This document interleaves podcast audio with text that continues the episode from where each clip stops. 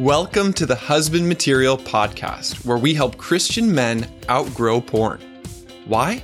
So you can change your brain, heal your heart, and save your relationship. My name is Drew Boa, and I'm here to show you how. Let's go. Today on the show, I am excited again. Well, actually, excited for the first time to welcome Dr. Jake Porter from Houston, Texas, founder of Daring Ventures. And there's a lot we could say about who you are, but Jake, what do people need to know?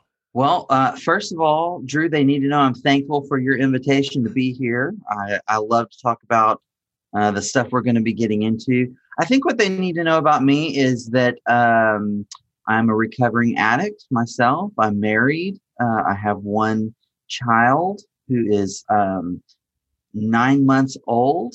And Wow. Yeah, so I was awake for many hours last night. Um, but uh, those are some of the the really important things about me. I used to be a pastor. I was a pastor for 13 years.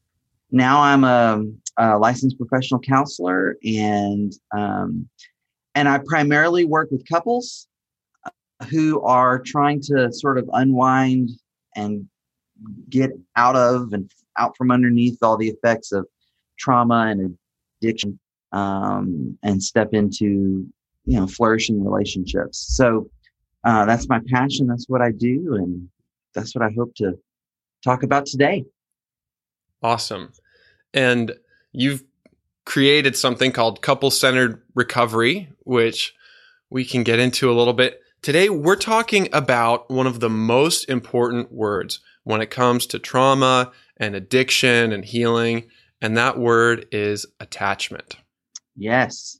Yes and not the thing that you forget to actually put on the email right? Uh, not that kind. Um yeah attachment. In fact i am so uh like given over to the ideas of attachment theory that the name of my practice daring ventures was lifted from a quote from a guy named john bowlby who was the father of attachment theory. He was a british psychologist uh back in like early and mid um 20th century. And and what he found is that there's this paradox in life, okay, where the more securely attached I am to the most important people in my life, so the more confidence I have to be close to them, that they're not going to leave me, that they're going to be there, the more freedom I to like go explore life and have a full life and an abundant life in all the right, good, healthy ways.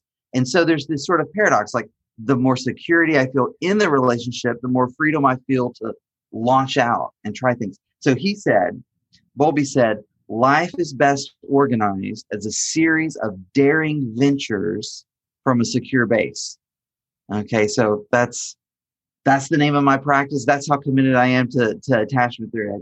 I, I took the, the name of the practice right from a, a quote from the founder of the theory. Wow. Daring Ventures. And anybody who's listening to this podcast is taking a daring venture towards freedom and healing from pornography. Yes. Yeah, and it and it really is uh, for a number of ways, and we'll we'll get into all of this today, I'm sure, because our attachment system is always like doing things to keep us safe. And and the way I conceptualize of what's going on, often with sex addiction, pornography addiction, is that it's really a disordered attachment. Okay, it's a disordered attachment, and so when if if if I have become attached in a disordered way to this thing that really helps me feel safe in some way, helps me maintain, helps me, you know, navigate, or so I believe. If I'm walking away from that, that's a big deal. It's scary. Yeah. Yeah. And it's really important then to know that I have an actual, real, healthy, secure, firm foundation sort of attachment uh, to turn to in its place. So, in other words, attachment is really at the core. Absolutely. Yeah. It's at the core of who we are, it's at the core of what we're struggling with. And what's really cool is that it's at the core of healing too. Yes. Yeah. It it really is like you said the core of who we are. It is fundamental to our being. In Genesis 1, when God says, let us, right? I mean, here's God saying us, let us make man in our image, right? So God made man in his image. In the image of God, he created them, male and female, he created them. And then follow that up with, you know, and it's good and it's good and it's good. But the very first thing that's not good is that man would be alone. We are knit together in the image of a God who exists as relationship. I mean, God is relationship. We bear that print upon our being. And so being in relationship is fundamental to being human. And uh and and sin, you know, I I could we could probably spend the rest of our time today uh walking through Genesis 1, 2, and 3 about how um really sin was an attachment rupture between God and man and between the man and the woman, right? Like they start to hide from each other and then they hide from God and shame is introduced and now there's this lack of security between them. So uh, yeah, it is very much core to who we are. Yes, and there's fear. Oh yeah, shame. Shame is about shame is the experience of fear and pain of disconnection. The fear and the pain of disconnection um, that I'm going to be put out. That I'm not going to have a place here with you anymore. Right? That's scary and that's painful. Yeah. And um, yeah, yeah, and it, it it drives us to do all sorts of crazy things. Right. And it starts very early. We're born into this world as babies and kind of the genesis one of our lives. Mm-hmm. And then what happens next? Okay, well, what happens is we're born sinners to parents who are sinners, right? Um, one of the things that I tell people I, when when folks are going to come and, and, work with me, um, I have them do this battery of assessments. And one of the things I always have them do is a, an assessment called a PTSIR, which stands for Post Traumatic Stress Index Revised. And some people are like, I, I, I don't, I don't have any traumas. Like, what do you, you know, what? And what I say to them, why do I need to take that one? What I say to them is, yeah, if you live and move about this sin sick, broken world, you have post traumatic stress going on. It's just some of us also are more resilient and are able to, you know, maneuver in healthy ways where it doesn't uh, become a problem in our lives, but others of us so much.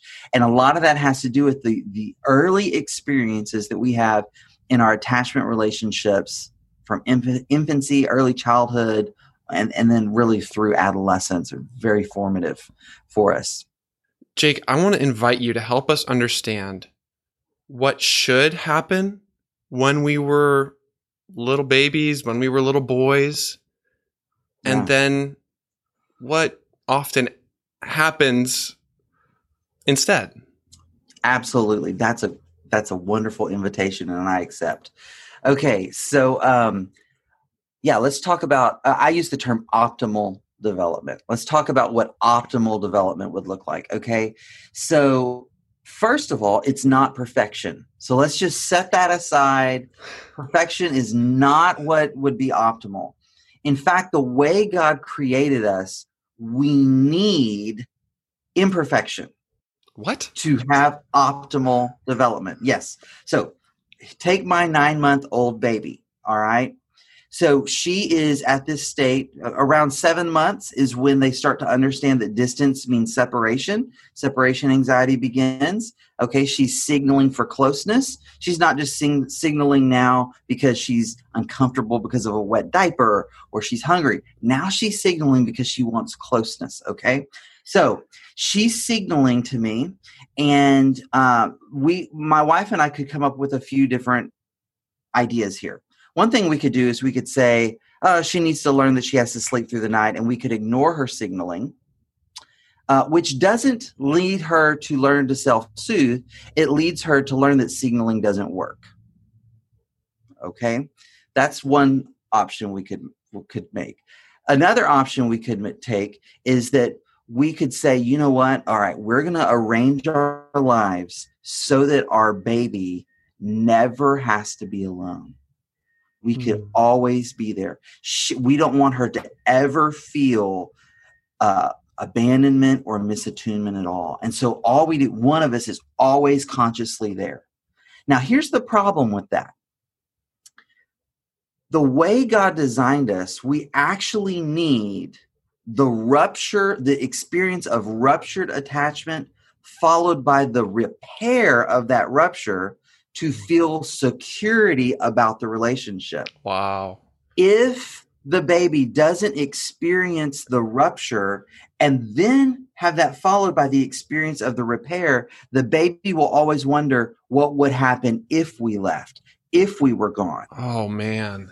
okay and so the the the cycle of repair of, of rupture and repair rupture and repair rupture and repair actually increases the strength of the attachment and, and the security of the attachment okay? So optimal development is not perfect parenting. It's and this is literally what is in the uh, in the textbooks. It is good enough parenting which means you're attuned enough that most of the time you recognize there's a rupture and you're able to repair it and comfort the child and soothe the child.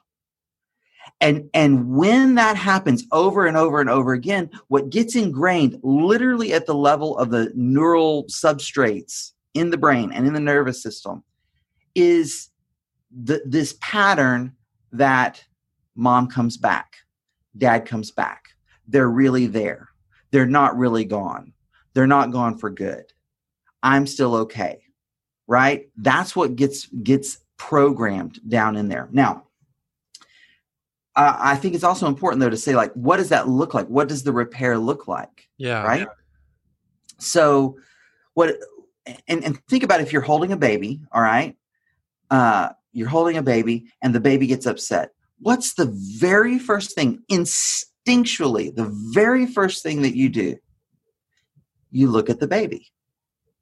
Uh, you, you've seen these people like in the checkout line at the grocery store and the kid is just screaming and the you know the mom or the dad is like bouncing the baby on their hip but not looking at the baby still looking at their Mm. phone or whatever and the baby is not getting calm even though the mom's going shh shh, or dad's going it's okay it's okay but they're not looking at the baby so when we look at the baby you know the eye is actually an exposed part of the nervous system our nervous systems sync up and what happens, the very next thing that happens instinctually is that my face will mirror the baby's face. Now, those who are listening aren't going to be able to see the goofy faces I make right now, but maybe they'll they'll hear it in my voice. So if the baby's like crying and upset, then we go, "Oh, what's the matter?" right? Or maybe the baby was surprised by something and we go, oh, "What is it?"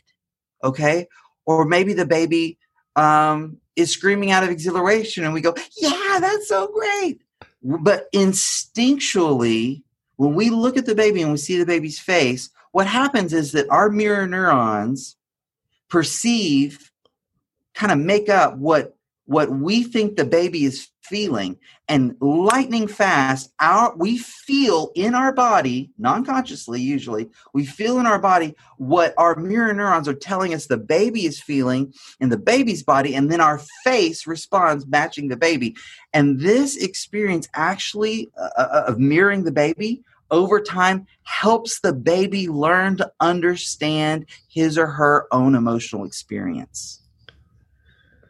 Okay then after we mirror the baby and it's sort of a validation and acknowledgement of the emotional experience of the baby then we can secure the baby.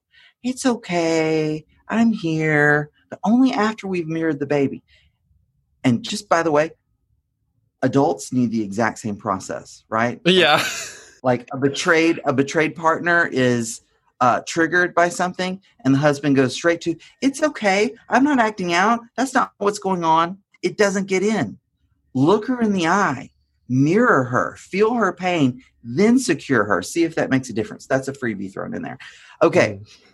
So that's optimal because because what's happening is this parent the, the infant nervous system is not capable of regulating itself okay? Human beings are born genetically with this uh, with the potential to regulate our nervous systems but but that capacity actually has to be built out through an outside nervous system regulating the infant's nervous system over and over and over kind of building a scaffolding experience until the baby's able to do it on his or her own at some point in childhood okay?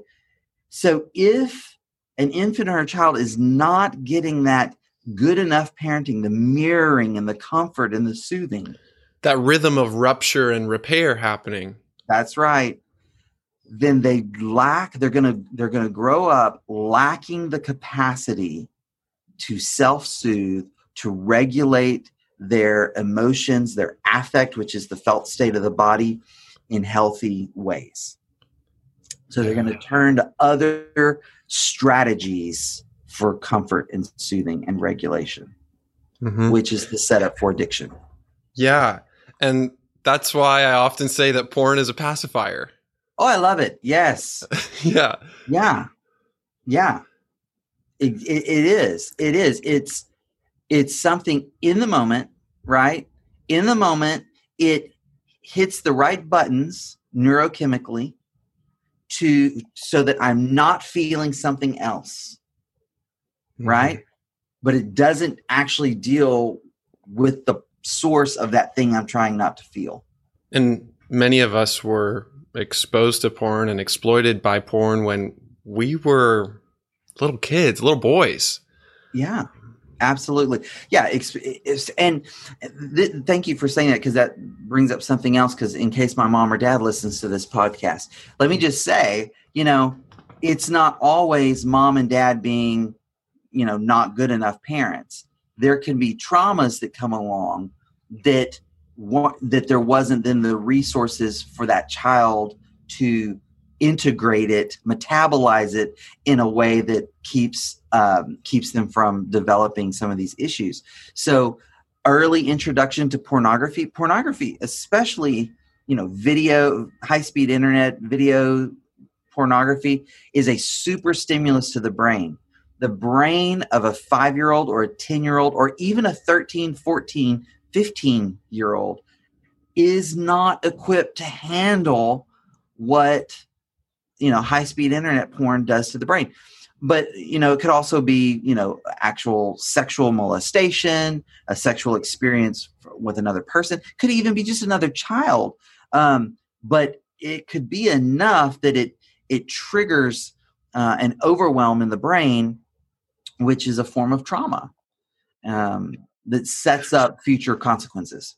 Right. And so now, as I'm hearing you describe attachment and what we all need developmentally mm-hmm.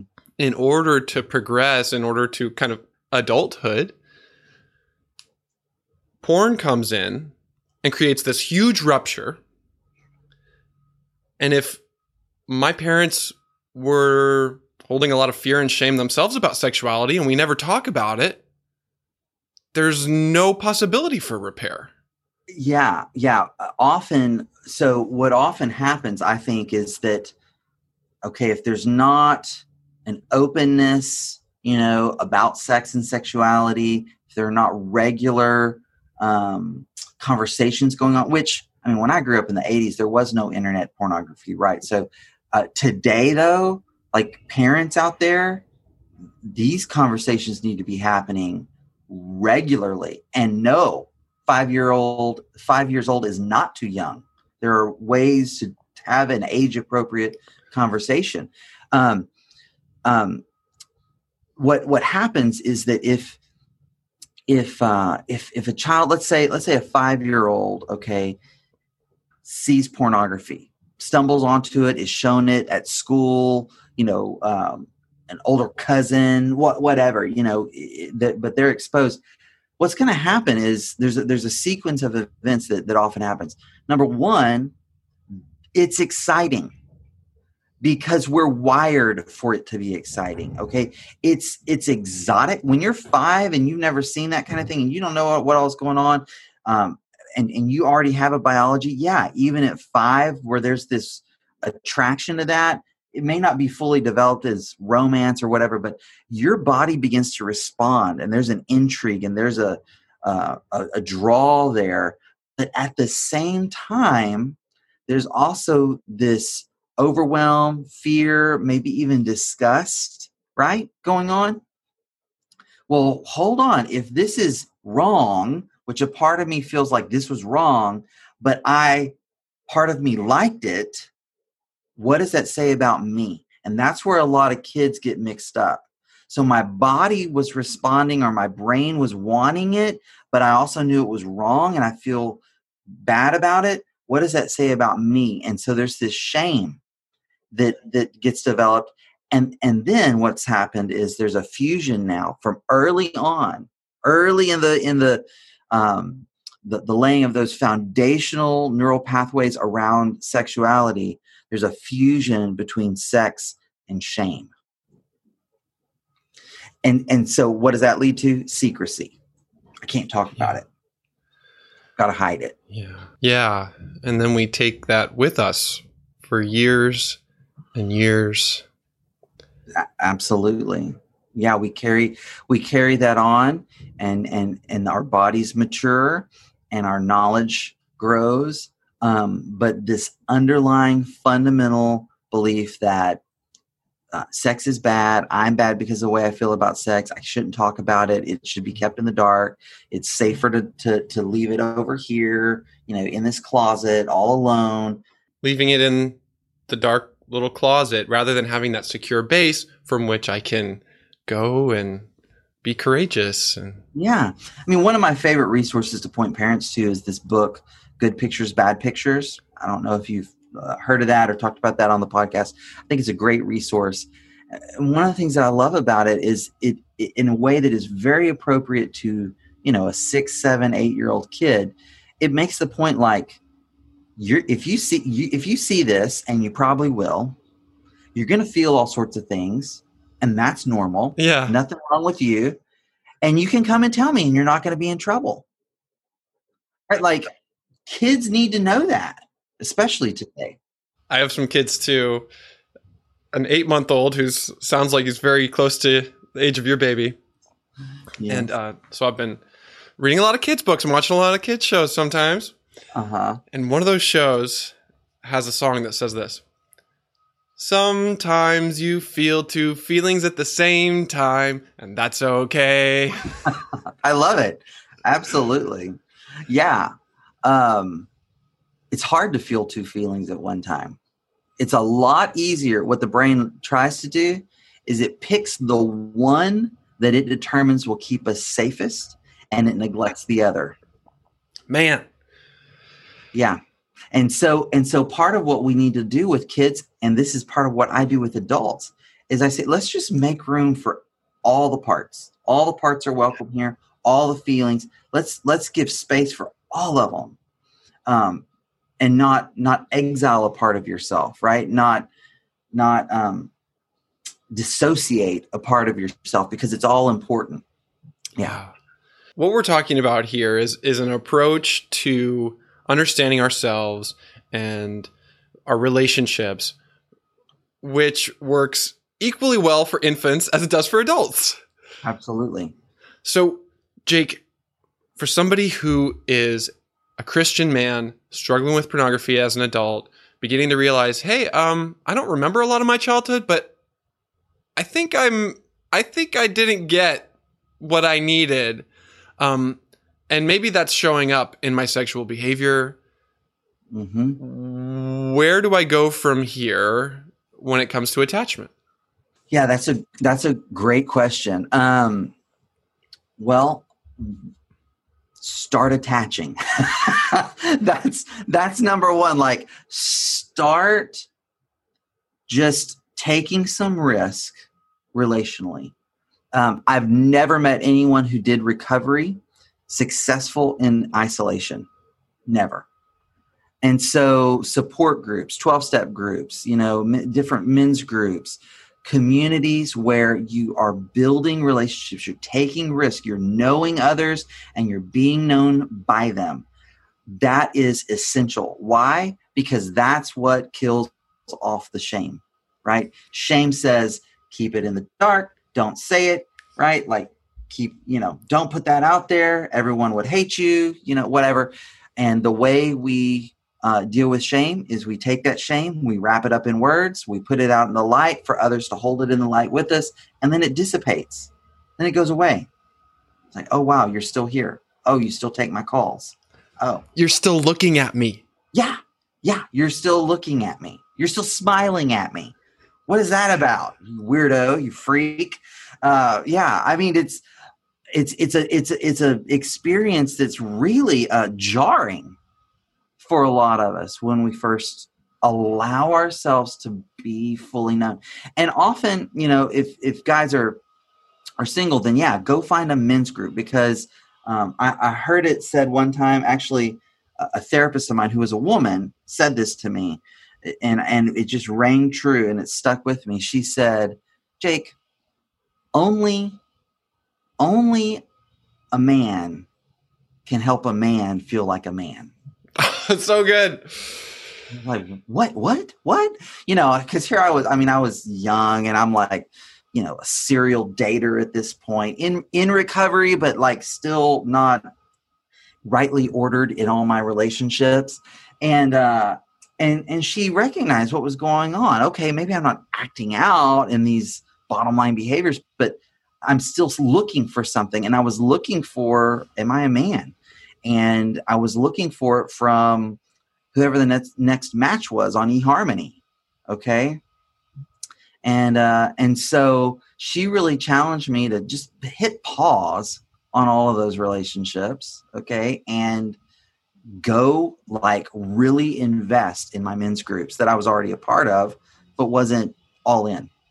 Hmm. so so there's that. And then if you're if you're married um, and if it's very early after your wife's discovery like if she's discovered uh, your your addiction, you're acting out, and she's experiencing betrayal trauma, she really may not have the capacity right now um, to to be that person uh, at first. So again, go to your men, go to your men, and begin putting it all out there with them, and and here's where the couple center recovery part you mentioned, I developed a model called couple center recovery. It's all about attachment. It's actually a lot of it's based on infant child or infant parent attachment studies, just applying that to adults.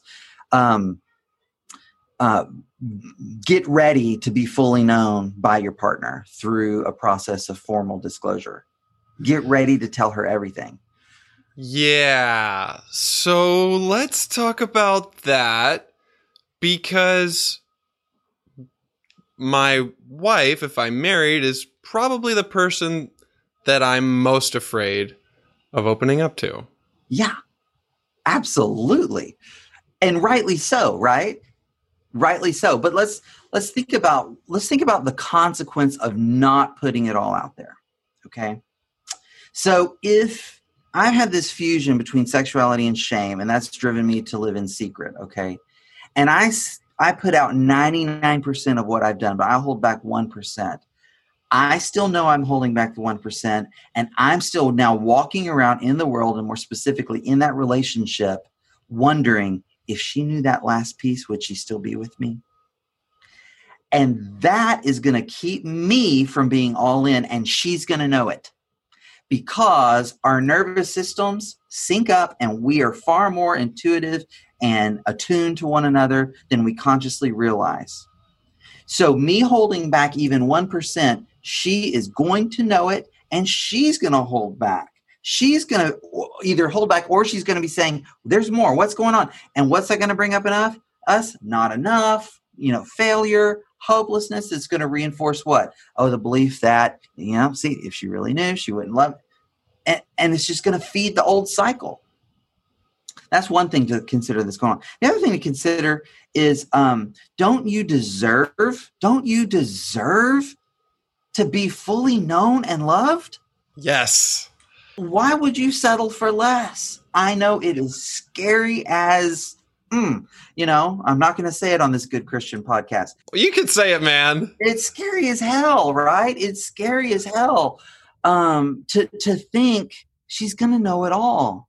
Um, but you deserve you deserve to not have to manage what your life partner knows about you.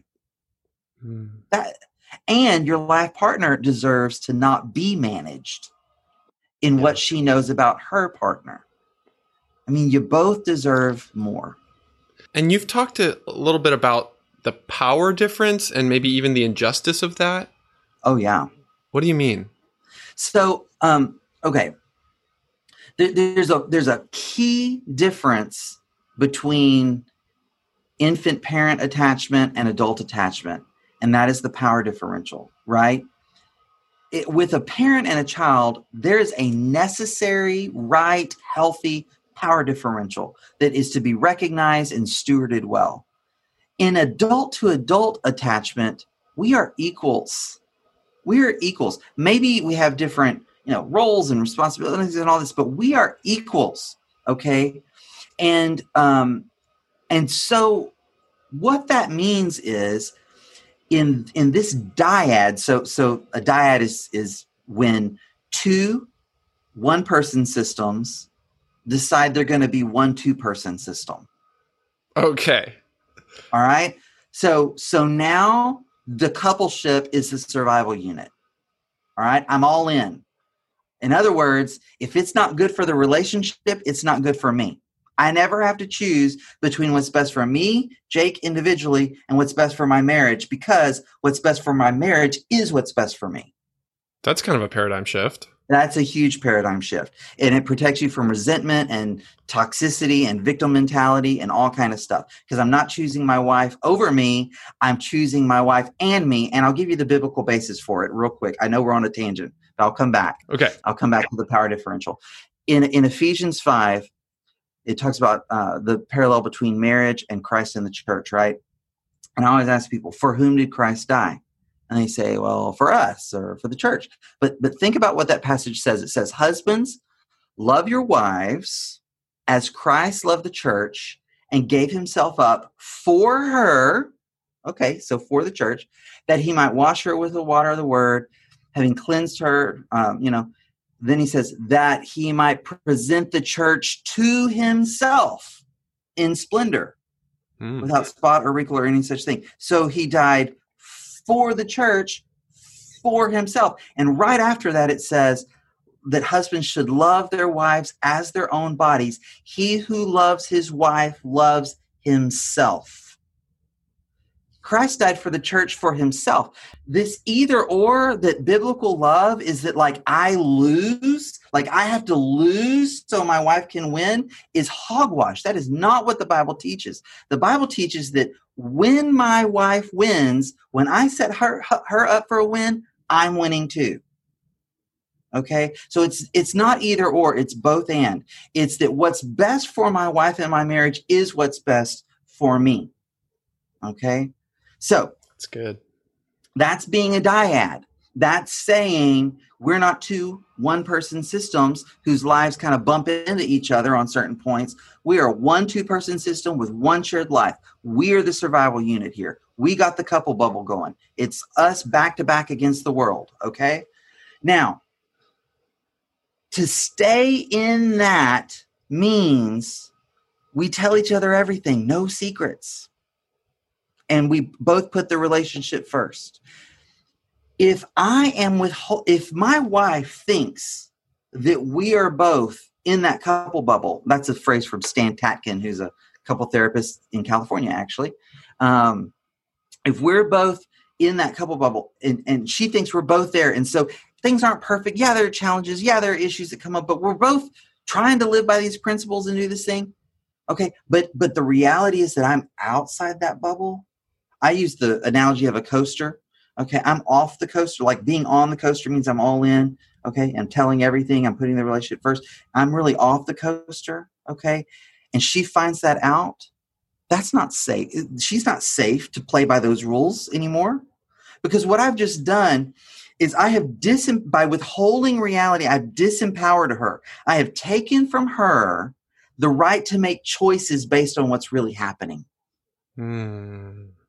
I have just stolen from her her right to make choices. Well, that's the exact opposite of how it feels. It feels like if I bring up my secret porn habit, that I'm going to be hurting her, and I don't want to hurt her. Oh, which is code for I'm really afraid of her pain. I, I, I really need to protect myself from her pain. That's what that's code for. It's a cop out. Okay. Mm. Real men tell the truth. Okay. I mean, that's just that's just how it is. Yeah, and for all the single guys, that applies to you too. We do the same thing with our men and our brothers who are in our lives. Absolutely. We we hold back, you know, uh, I can't disappoint them, especially men who have leadership positions in the church, whether they're like formally pastors or maybe they're they're lay leaders in their churches, and they're like, "Oh, I would disappoint these people." Oh, wait, wait, wait, wait. okay, yeah, you will, and it'll be worse if you allow your addiction to progress, and then you get busted later, or you hit bottom later. Yeah, it's it's gonna rock some people's world when you come clean. That doesn't mean it's the wrong thing to do. Mm-hmm. It, it, again, you deserve to be known. And you say that as someone who was a pastor and who was hiding. Yeah. Absolutely. I was hiding. Um, I was hiding and uh, thinking I could manage it, thinking I could serve God in such a way that I serve my way out of my problem, pray my way out of my problem, whatever. And that didn't work. That didn't work at all. And and there were severe consequences for me and for my church in that. And I, I still grieve that. Um, I still grieve that.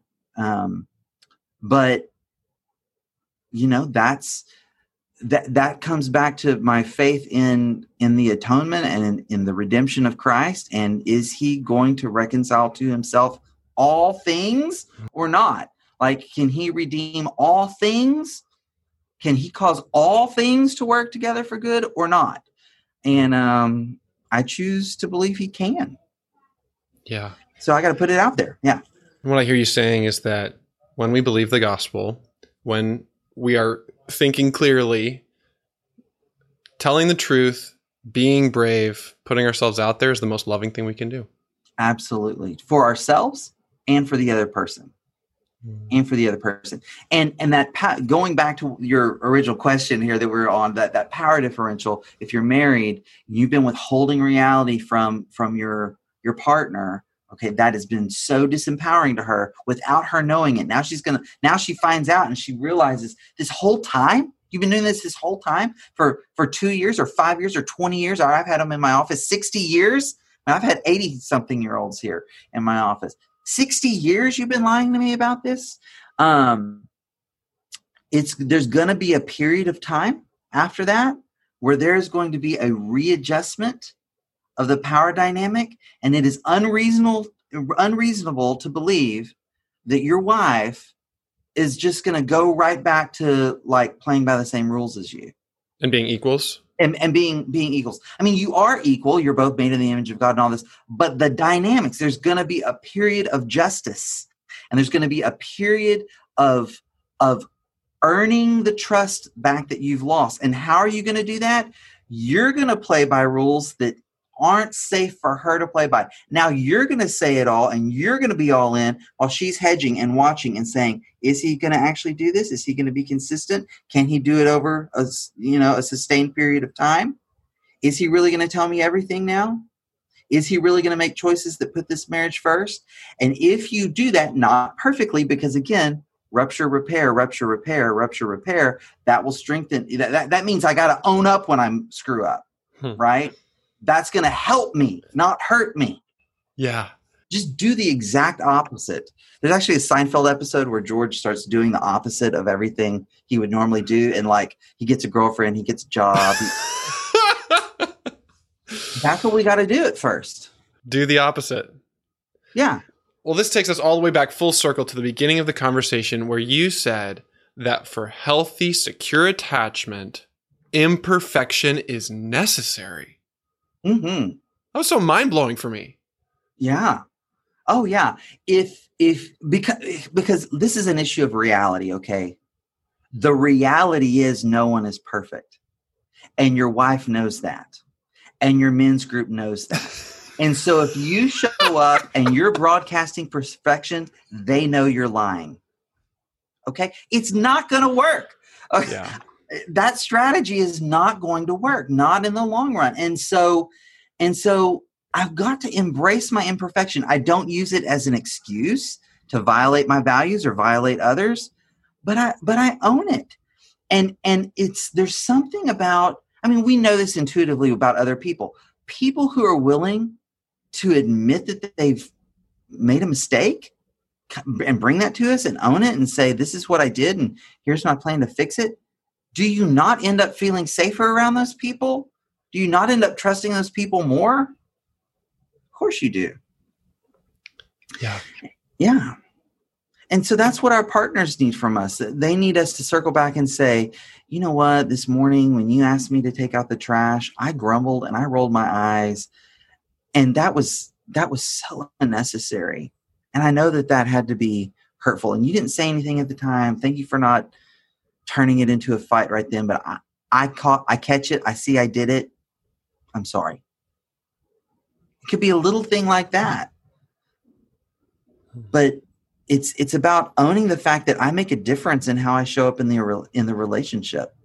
What I do matters to myself and to my partner, and I'm going to own that. Let's think about the person who's listening to this who is very much hiding in isolation, feeling like this this life of revealing my imperfections and handing them over to someone else in my men's group or in my marriage, like that just feels so unsafe because I've been hurt so many times. I've been rejected, especially when I talk about the sexual area of life. I've been shamed. I've been condemned.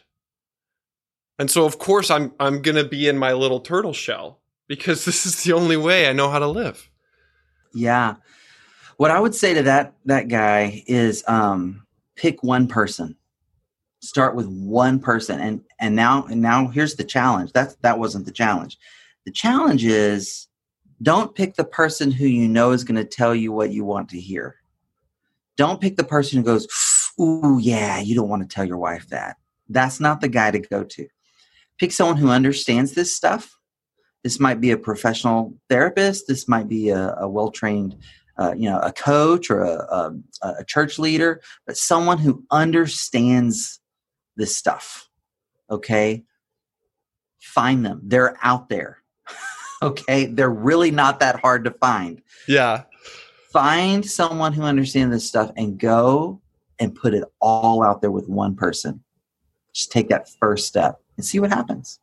You know, I promise you this you won't burst into flames. You won't dissolve into a pool of, of sugar or, or salt or whatever.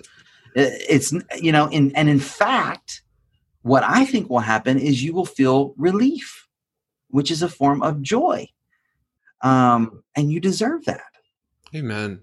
We've talked about what should happen when we're little kids. We've talked about how that shows up in our adult lives. Yeah, and you know, uh, since we're we're kind of using attachment as a as a home base here, here's one of the ways that I look at sex addiction or pornography addiction um, through the lens of attachment.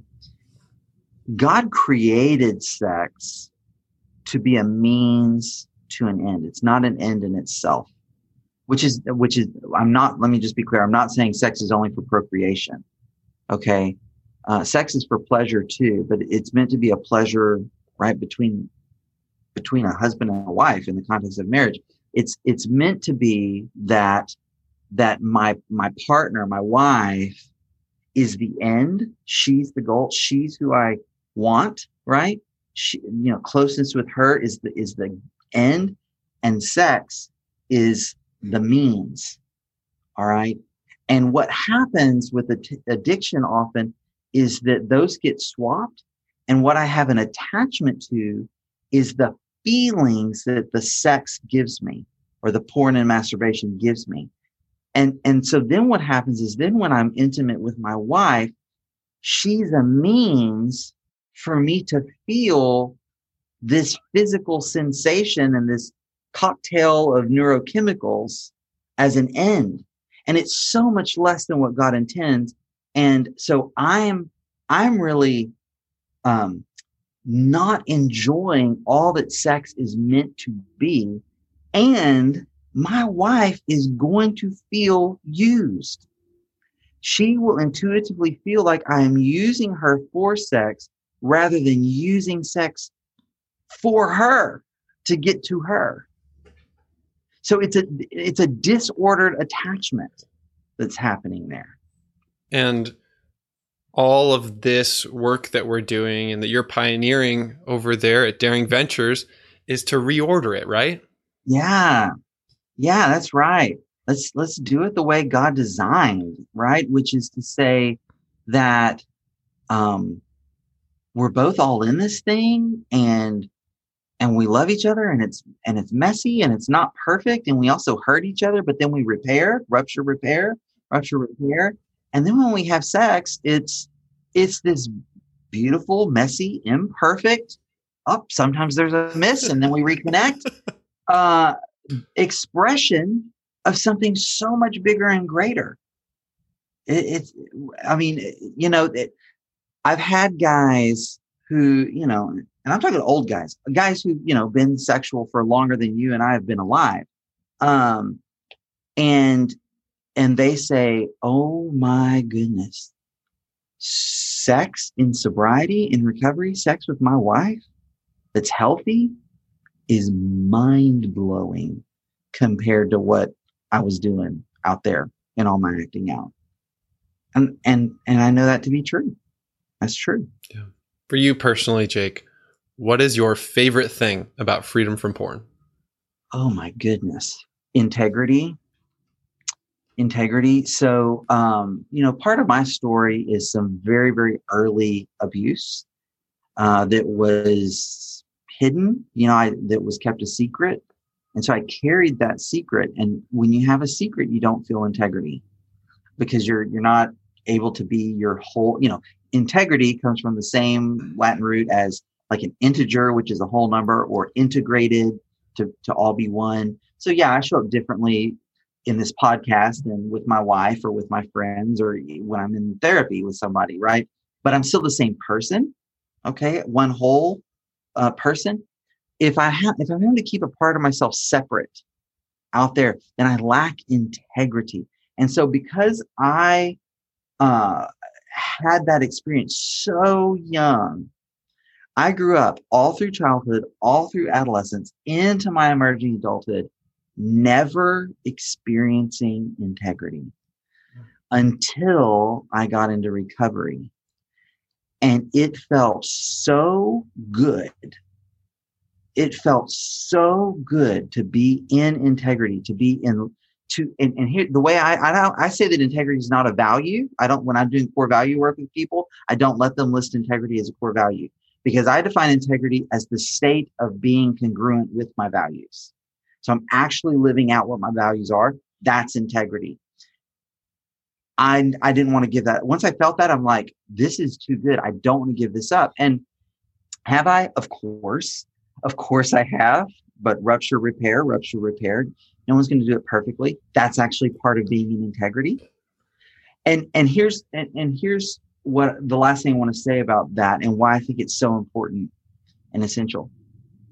I can I can do everything right on my end and just because of my wife's pain or betrayal trauma or fear or her own issues or whatever we may still not connect so so that reward of intimacy and connection with my wife wonderful as it is as much as i may seek it that can't be my determination of success or failure the determination of success or failure has to be did I show up and embody my values? Am I in integrity?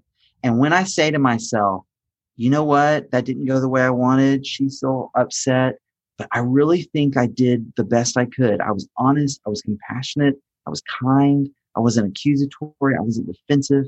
You know, I, I really think I, I did the best I could there. When I say that to myself, you know what happens in my brain? I get a dopamine hit.